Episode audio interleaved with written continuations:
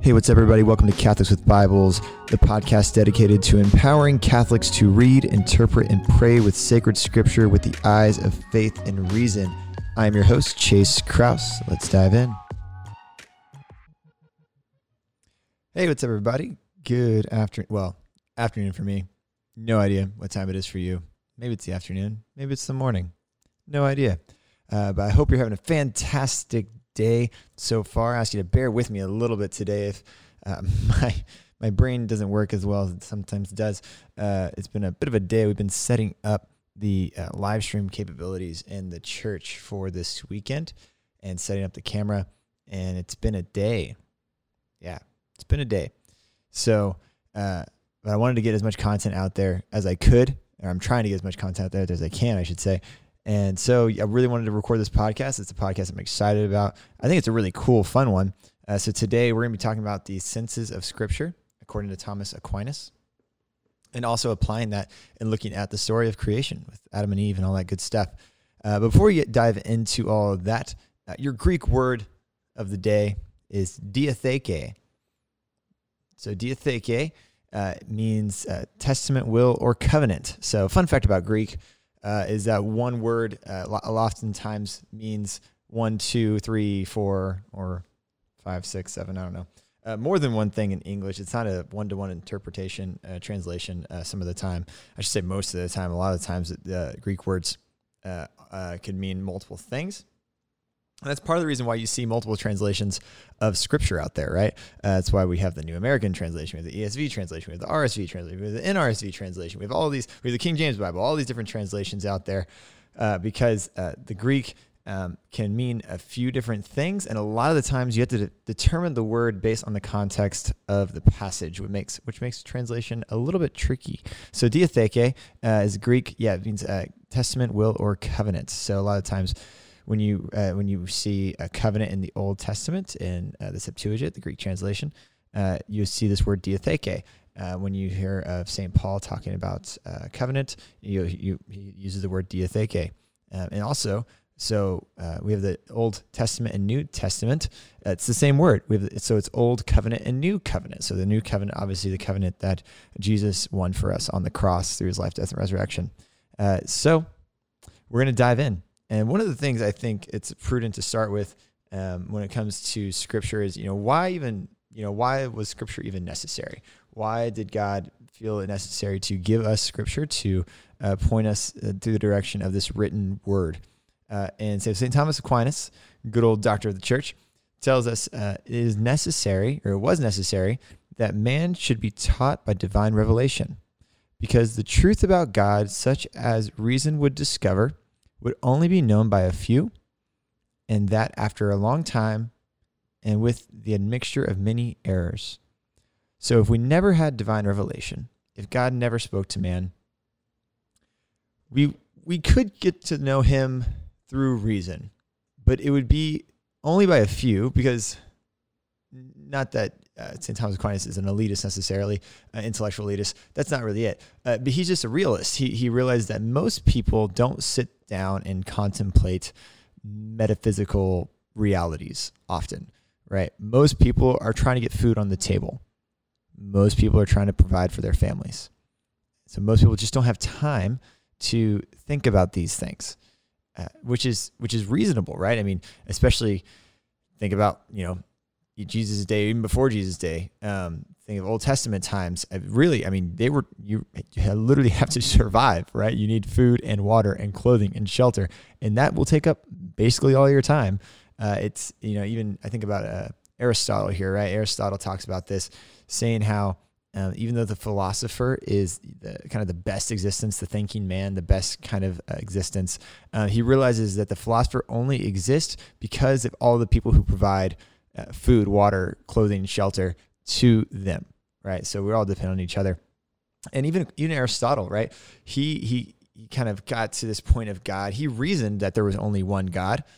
Um, so when you think about like you know the pagan world, everybody thinks they they all believed in multiple gods and Zeus and all these things. And no, that that wasn't true. The philosophers knew that um, the Greek gods of old, um, they, they, were illogical. They didn't make sense. Uh, Aristotle came to a point where he realized uh, through just reason, through thinking about it for a long time, that if there is a God, there's only one God, and this God uh, would be constantly he'd be a being thinking of himself for all eternity, basically.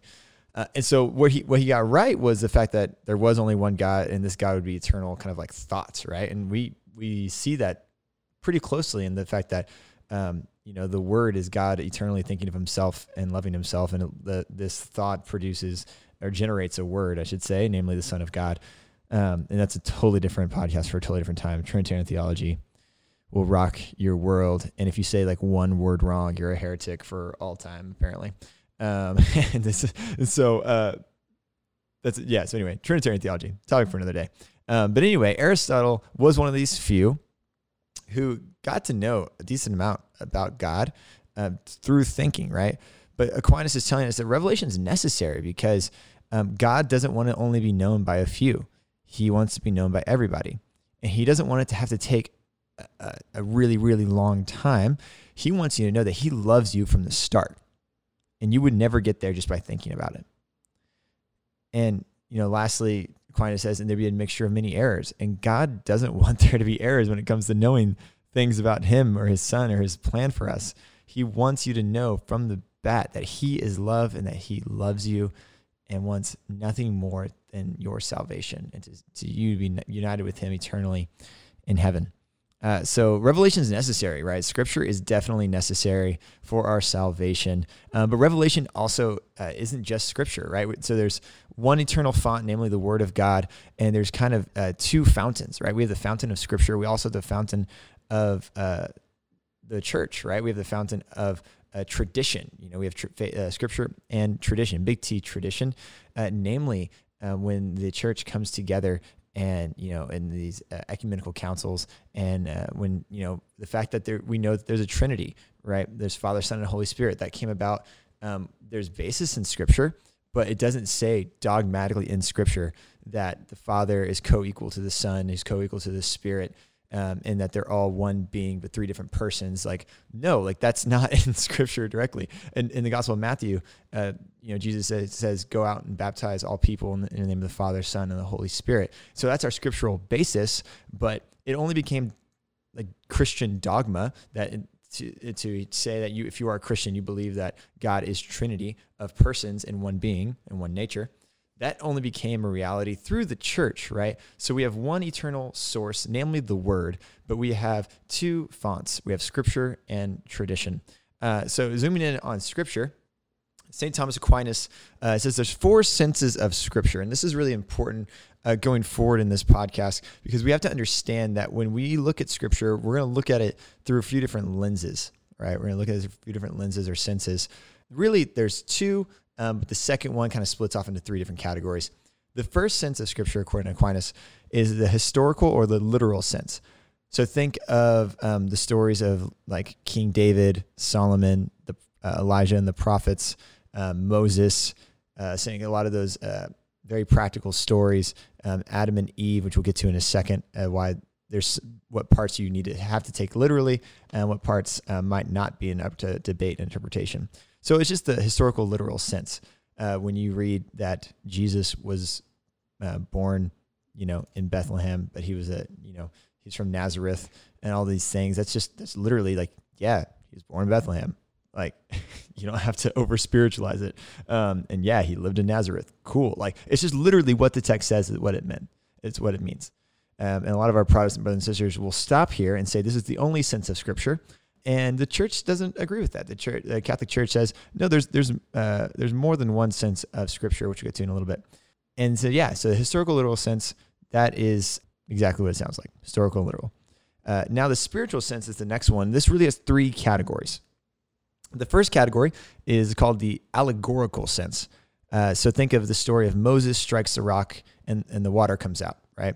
And St. Paul even talks about this, how the rock represents Christ and the, uh, the blood and water that uh, poured forth uh, from his side um, on the cross. So it's an allegory. So when you read something in the Old Testament, and uh, you can, we can see how Christ would relate to it allegorically. Um, which is another sense of scripture. So, and that's when these kind of start merging with the historical literal sense. Uh, it's called the multiple literal sense, according to Aquinas.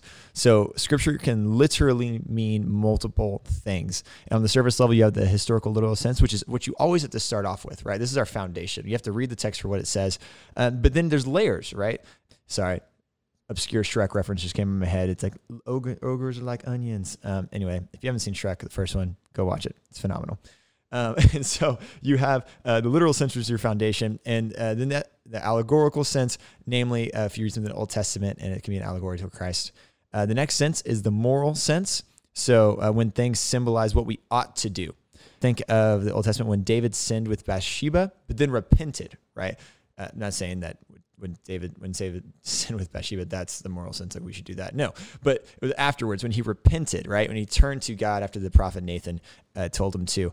Uh, we read that text and morally we, we can understand through the moral sense of wow. So when I sin, no matter how big of a sin, you know, I do, I should repent and I should turn back to God, right? Because David literally, you know, slept with another man's wife and then had her husband killed when she uh, found out she was pregnant, right? That's a pretty big goof on David's part, like the biggest of goofs. Yet David repented and found uh, communion with God after he repented. And so we as well should always repent, even after we sin and mess up. So that's the moral sense.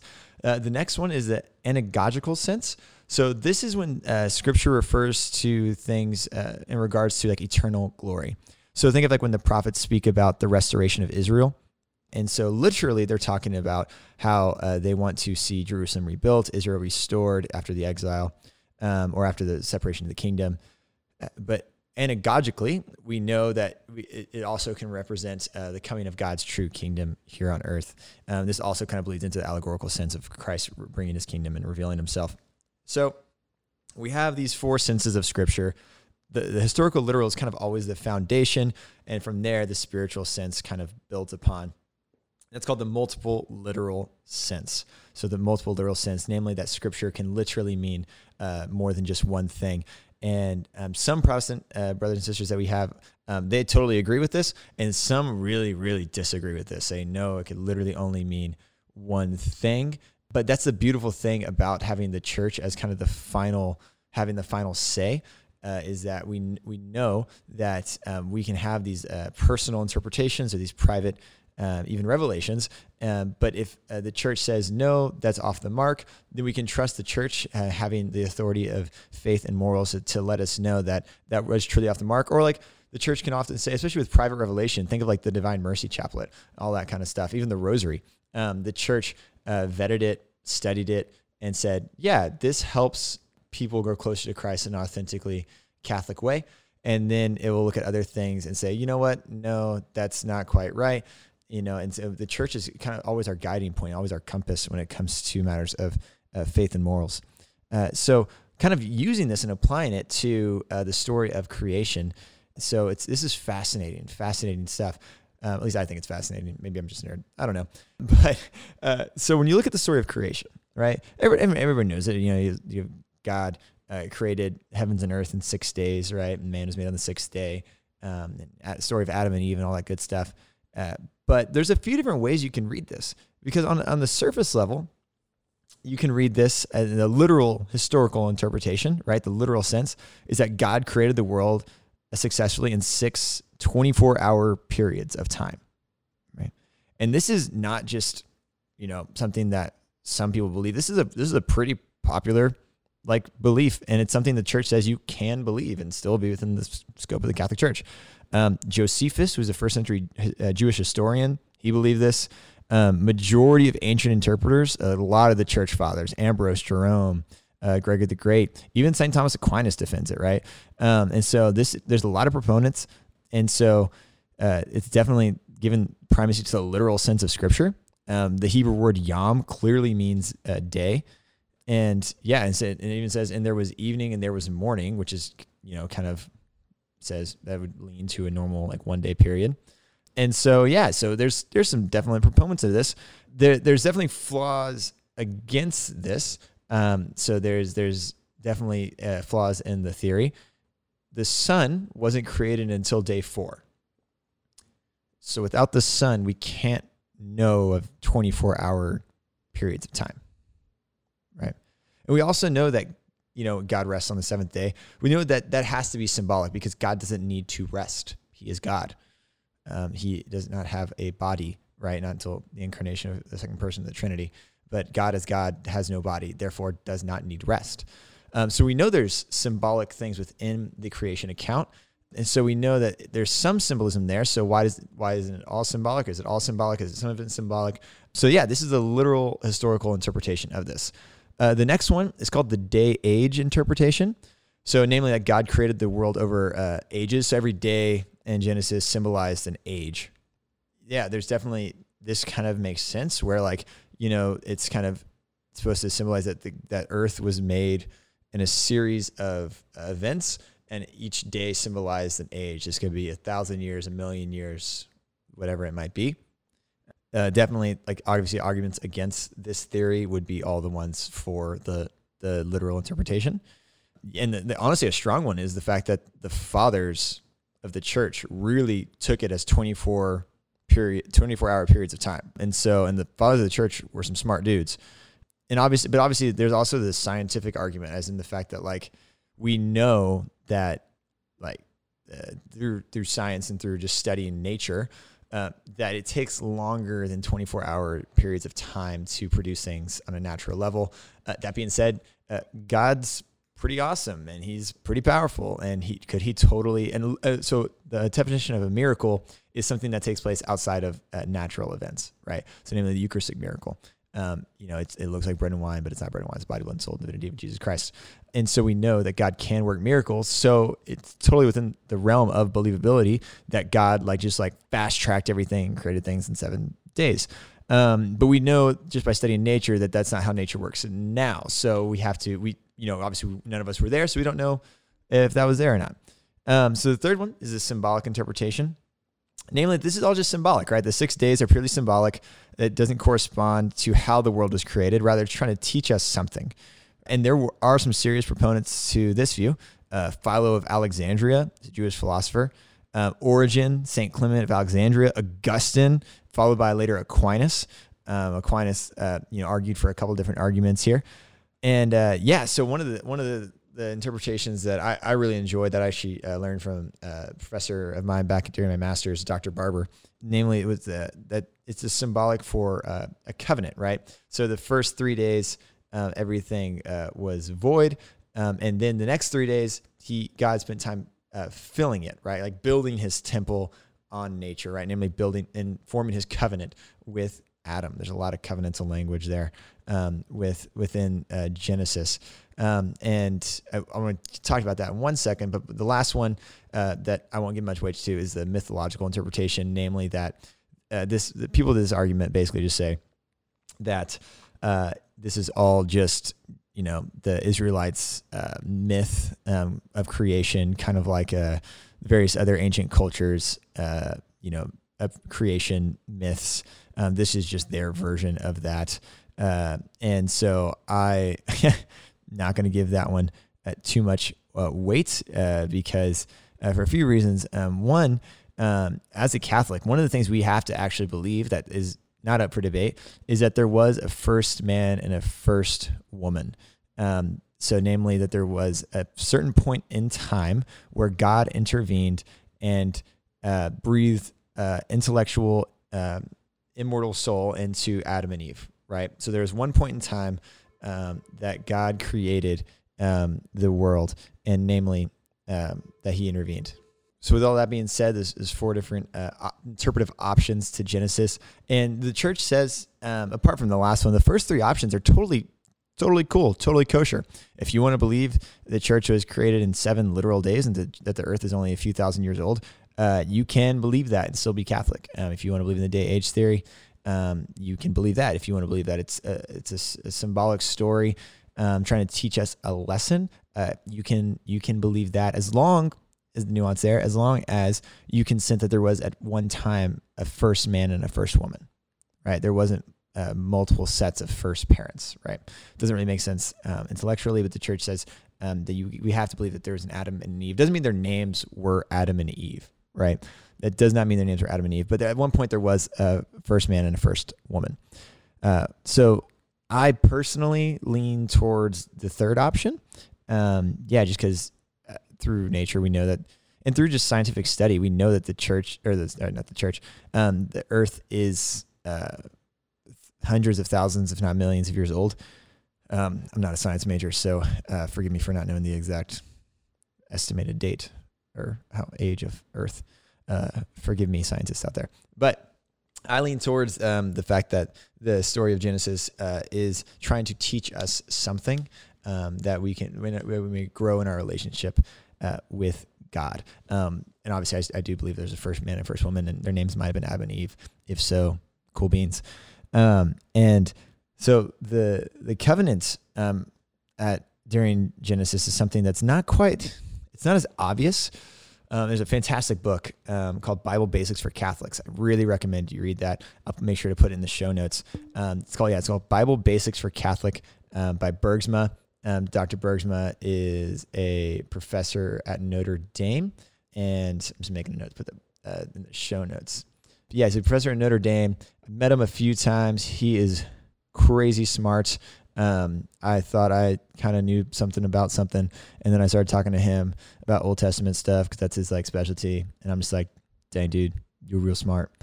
I'm gonna go cry in a corner because I'm not that smart. Um, but anyway, uh, fantastic book, and he talks about the covenant within Adam and Eve, um, but just kind of in a nutshell. Um, so there's a few different verses you can look at here an idea too is is that seven. So Earth is everything's created in seven days, and seven is actually a covenantal number. Um, so uh, you seven yourself when you create a covenant. So um, to swear a covenant means literally to seven oneself. Um, so that's symbolic there that everything's created in seven days. So it's covenantal uh, number at least. Um, and then also uh, one of the covenants um, that was made um, a lot of the times um, in Old Testament and beyond was that kings would make covenants with their people, right? We see this with David actually, um, when uh, David uh, went after his uh, became king, he went out to the people and um, First Samuel and talked about how they were family, right? They were family. He made a covenant with his people to be their father as their king, and so one of the things uh, in the Old Testament we we read Jeremiah thirty three twenty, my covenant with the day and my covenant with the night. So, you know, kind of that could be symbolic language or it could be, you know, referencing this covenant. In Hosea 6 2, um, it says, but at, but at Adam, they transgressed the covenant. So what's, what's the sin of Adam and Eve? They broke the covenant that God made with them, right? By, and also in uh, Genesis uh, chapter 3, I believe, um, it's talking about how uh, Adam uh, had a son, Seth, and uh, the language is actually the same as Genesis uh, Genesis two, when um, uh, when it said uh, Adam or God made man in His image and likeness, in the image of God. Genesis one, sorry, uh, the image of God, He created them, male and female, He created them. In Genesis three, when it starts talking about Adam having a son Seth, um, it said Seth Adam begat Seth in His image and likeness. So same kind of familial language, covenantal language, because covenants make families, right? Covenants aren't just contracts that can be broken. Uh, covenant makes family. That's what a covenant does. Um, and so there's various different types of covenants. Um, that's a topic for another day. But namely, that's what covenants do. When you enter into marriage, you create a covenant with your spouse, right? So you you become family with your spouse. They are literally your family now because you you have uh, made a covenant with them. So namely in the creation of Genesis, God made a covenant with Adam and Eve by making them his children, not by nature, but through grace, right? And it is the grace that they lost at the fall. Um, that, and that's when they broke the covenant, right? They, they separated themselves from the family of God. That's when I think a lot of people confuse with um, original sin. Original sin isn't really a, it's not a stain on you. Rather, it's, it's something that you've lost. It's more of like a hole because when Adam and Eve were created, they were given grace. They were given these preternatural abilities and all these things like that. And what happened was when they when they fell right after after the fall, uh, the original sin, uh, when they had children, they couldn't give what they didn't have. So the sin of Adam and Eve uh, was basically meant they weren't able to pass along this relationship with God to their children. They weren't uh, able to pass along this grace that they had lost. So when we were baptized, we were baptized in the name of the Father, Son, Holy Spirit, and we receive the very life of Christ through the Holy Spirit in our souls. So that's why it destroys original sin, because original sin was when Adam and Eve lost grace. They were lost that covenantal familial relationship with God the Father. And it's through baptism that we are restored and we are brought back into the family of God. Uh, so, with all that being said, um, you can totally believe whatever you want about Genesis when it comes to those three interpretive options. You can't just believe that it never happened and it's total BS and it's just a myth, because um, then you're probably just not Catholic. Um, but if you if you want to believe in seven literal days, like cool beans, man, go for it. If you want to believe in the day age theory, cool beans, man, go for it. If you want to believe in, uh, in, in that symbolic, but there really was an Adam and Eve, a first man and a first woman at some point, doesn't mean their names were Adam and Eve. Uh, that's where I fall into. So I think you're pretty nifty if you also fall into that category. But if you don't, and if it's one of the other two, like you're still my Catholic bro chacho, and we can still be friends. I just might, you know, make fun of you or something. I don't know. Anyway, if you have any questions about that, uh, shoot me uh, an email. Let me know. Contact us. Uh, hope this was helpful. Um, this episode of uh, Catholics with Bibles. Um, and remember, covenants make families, and that word in Greek is diatheke drop that on somebody in conversation this week and you'll blow their mind. All right, y'all. Have a good day. God bless.